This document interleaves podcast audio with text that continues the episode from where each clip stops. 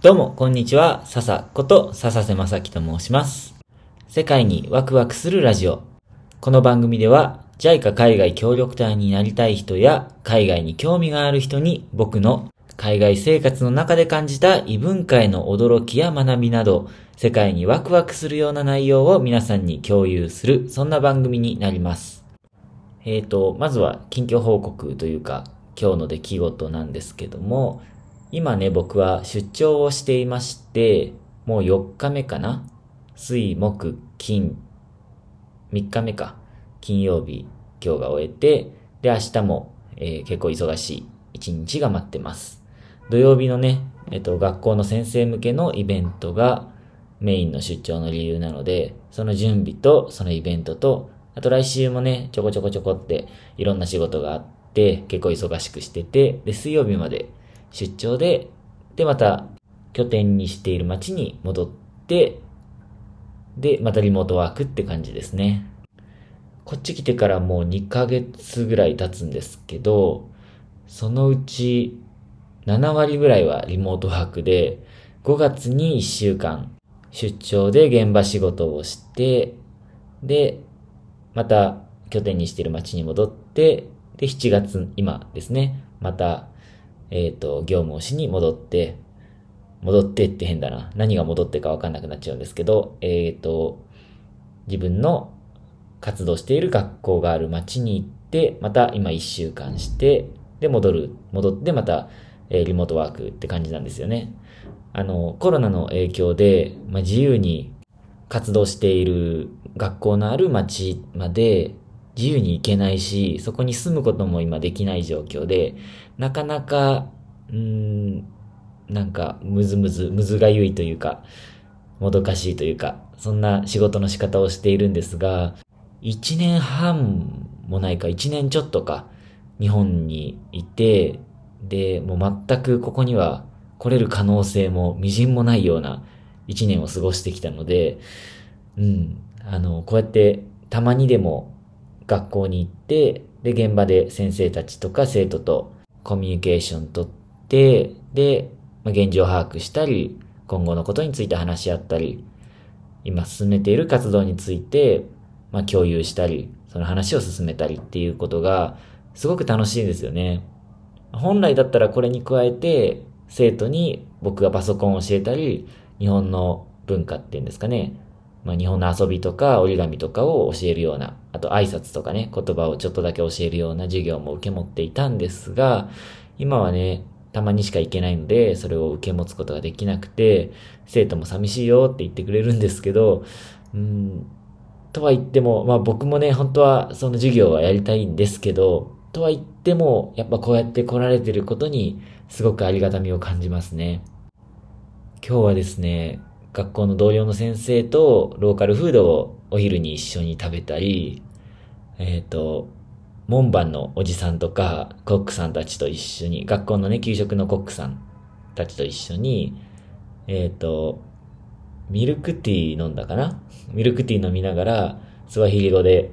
おしゃべりしたんですけど、まあ、僕のスワヒリ語もうむちゃくちゃですけど、なんか片言だけど、お互いね、なんとか理解しながらおしゃべりして、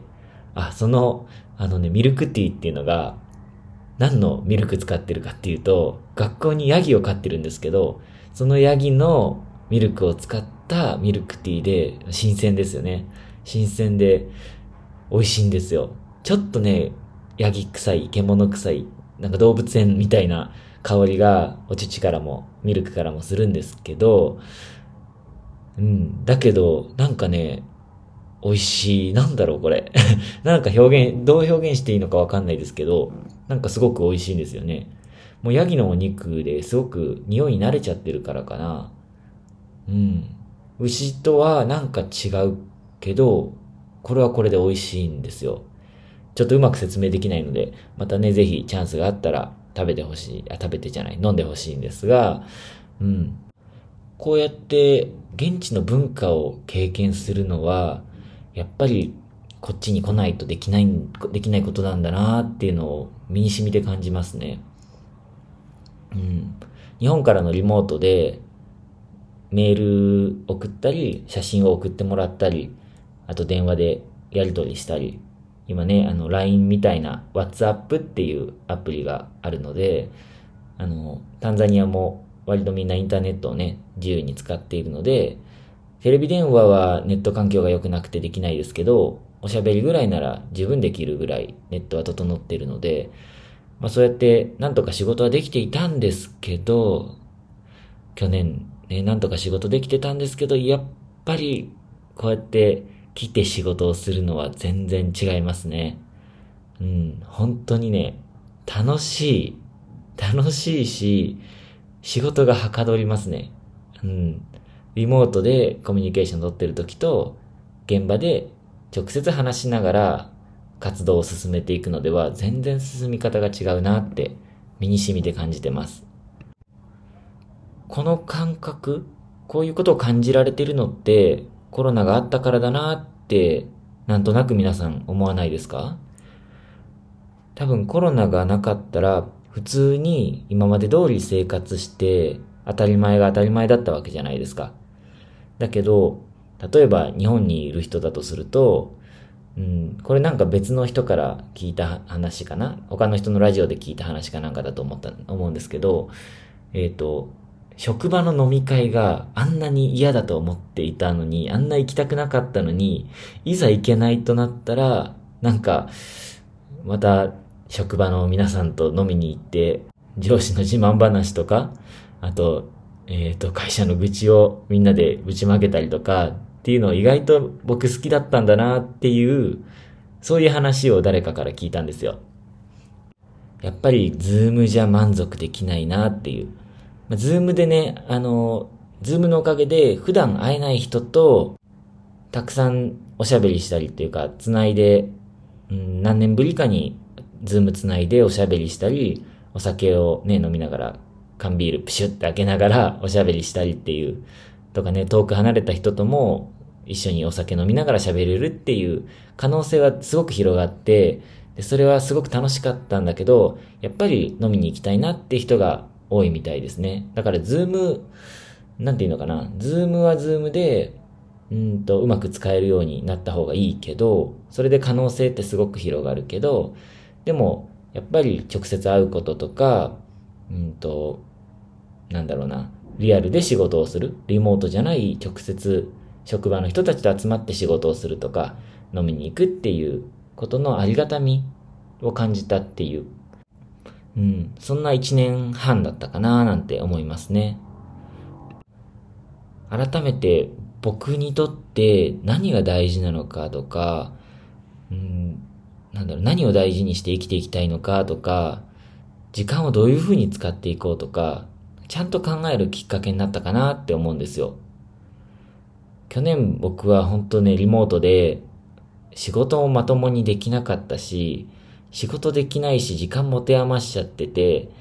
なんかやらなきゃなんかやらなきゃって言ってる間になんかすごくフラストレーションが溜まって、うん、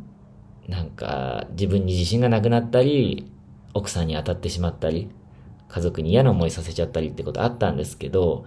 で、そこはまあまあまあまあ、迷惑をかけちゃったにはかけちゃったんですけど、でも、そまあ、そういうのがあったおかげで、僕って何したいんだろうなってちゃんと考えるきっかけになって、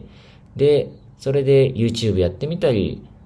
うん、ノート始めてみたり、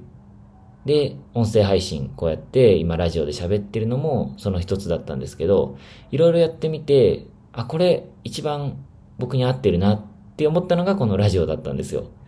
唯一こうやって毎日とは言わないですけど、ちゃんと続けられているのがこの音声配信で、あと今年入ってからは LINE のスタンプを作って、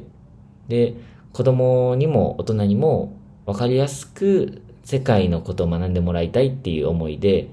で、世界のこんにちはっていう LINE スタンプを作ってみたんですね。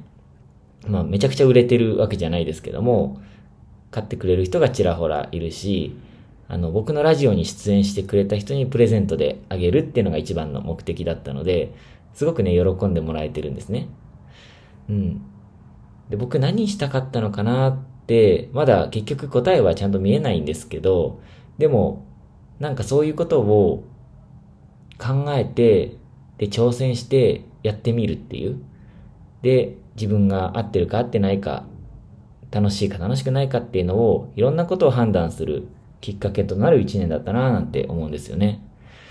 だから前もね、同じような話したかもしれないですけど、うん、僕は、僕自身はコロナがあってよかったなって思ってます。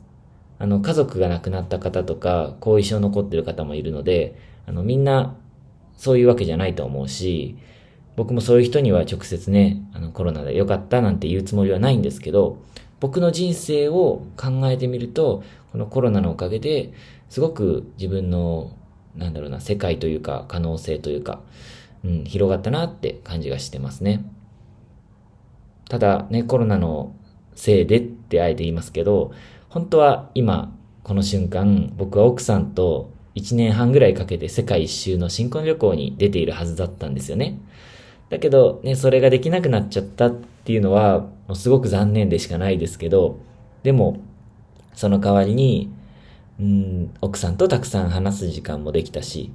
僕もね、あの、日本にずっといなかったので、日本に長期間いるっていうきっかけはコロナのおかげでできたかなって思います。まあでも来年からはね、やっと一緒に住めるので、それはコロナがあるなしに関わらず、すごく楽しみなんですけど、うん。だけど、だけどじゃないな。コロナのおかげでそういう恩恵もあったなぁなんて思います。だから僕は今の仕事が本当にこの瞬間楽しく現場で活動させてもらってますね。うん。皆さんにとってコロナはどうだったでしょうか？ネガティブな、うん、部分と良かったなと思った部分、ポジティブな部分って両方あると思うんですけど、ちょっと考えてみてほしいなと思います。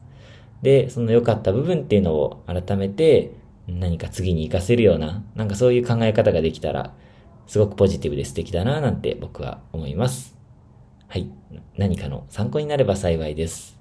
ということで、今日も最後まで聞いてくださってありがとうございました。ちょっと最後ね、偉そうだったかもしれないですが、ご了承ください。はい。ということで、えー、また次回のラジオでお会いしましょう。またねー。